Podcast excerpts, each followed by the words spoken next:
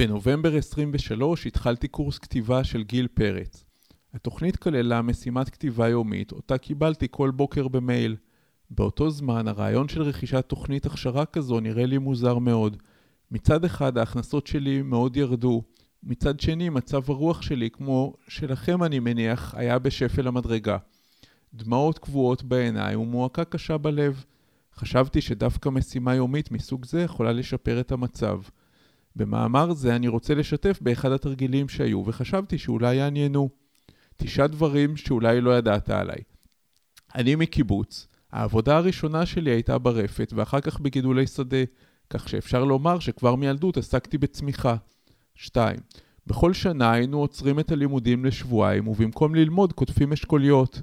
למדתי שלעיתים כסף כן גדל על העצים, אם מטפחים אותם כל השנה. 3. בטיול שנתי של כיתה ח' איבדתי את דרכי ברובע המוסלמי בירושלים. היה לי פתק עם מסלול הטיול, אז לקחתי אוטובוס לנקודה הבאה של הטיול, ושם מצאתי את הכיתה יחד עם ניידת משטרה שכבר הוזמנה על ידי צוות בית הספר. אחרי הטיול ההורים שלי הוזמנו למנהלת לנזיפה, כי העובדה שלקחתי אוטובוס מעידה ששלחו אותי לטיול עם כסף פרטי, 20 שקלים, וזה מנוגד להנחיות בית הספר ופוגע בשוויון. אם נראה לכם שלא קיבלתם חינוך כלכלי, ראו את האנטי חינוך שאני קיבלתי. 4. בהצגת סיום התיכון לא הייתי מוכן לעלות על הבמה, לכן הפעלתי את התאורה ולמעשה הערתי את מי שכן היה מוכן להיות במרכז העניינים. 5. כשרציתי לבחון האם כדאי לי לעסוק בייעוץ להתפתחות כלכלית, ביקשתי מבת משפחה שתארגן לי הרצאה במקום העבודה שלה, חברת אמן מחשבים. זו הייתה למעשה ההרצאה הראשונה שהעברתי בחיים. צילום ההרצאה הזאת צבר קרוב ל100,000 צפיות ביוטיוב.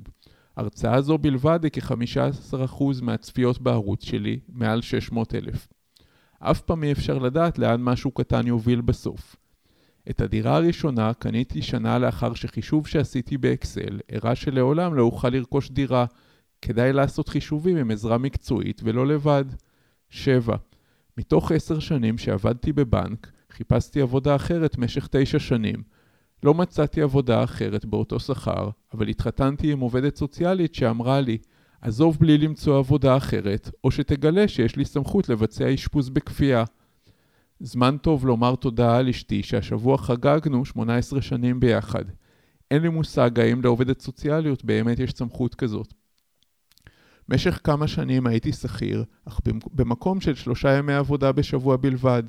זה היה נהדר. לא חייבים חופש כלכלי מלא, אפשר גם חלקי ולתקופה מוגבלת. 9. ילדים הרוכבים לבית הספר על אופניים חשמליות, מחזיקים בידם רכוש גדול מזה שהיה לי בתור סטודנט בגיל 27. אף פעם לא מאוחר ותמיד אפשר לשפר. ובנושא אחר, פעם קראתי שיש קבוצת וואטסאפ רבת משתתפים לאנשים הנקראים יואב, סוג של אחים לשם. הם חולקים שאלות, חוויות וכדומה. אני חושב שקבוצה לאנשים הנקראים רימון הייתה כנראה קבוצה קטנה. את המאמר הזה אני רוצה להקדיש לגבורתה של אחותי לשם, רימון קירשבוים שטרית. רימון ובן זוגה יגב נחטפו מקיבוץ נרים. כשהודיעו לה שהיא מיועדת להשתחרר, היא סרבה לעשות זאת ללא יגב, עד שמפלצות החמאס אמרו לה שהם יגררו אותה בכוח. תמונתה ביום השחרור היא תמונה אייקונית. כאשר יענו אותה, כן תרים ראש, ולא משנה אם זה מול חבורת גברים רצחניים וחמושים, כשהיא עדיין בפיג'מה. רימון, אני מקווה שבמהרה יגיע גם יגב וכל שאר החטופים. היית לי השראה, תודה רבה. בתחתית, מתחת לסרטון או לפרק, יש קישורים שאני חושב שכדאי לכם ללחוץ עליהם. אני מבקש, אם שמעתם את הפרק בספוטיפיי או באפל, שתיתנו דירוג גבוה או דירוג בכלל. דירוגים עוזרים להפיץ את התכנים שלי לאחרים, ואם אתם חושבים שהם מועילים, אז יכול להיות שהם יועילו גם לאחרים. תודה רבה על ההאזנה ולימים טובים.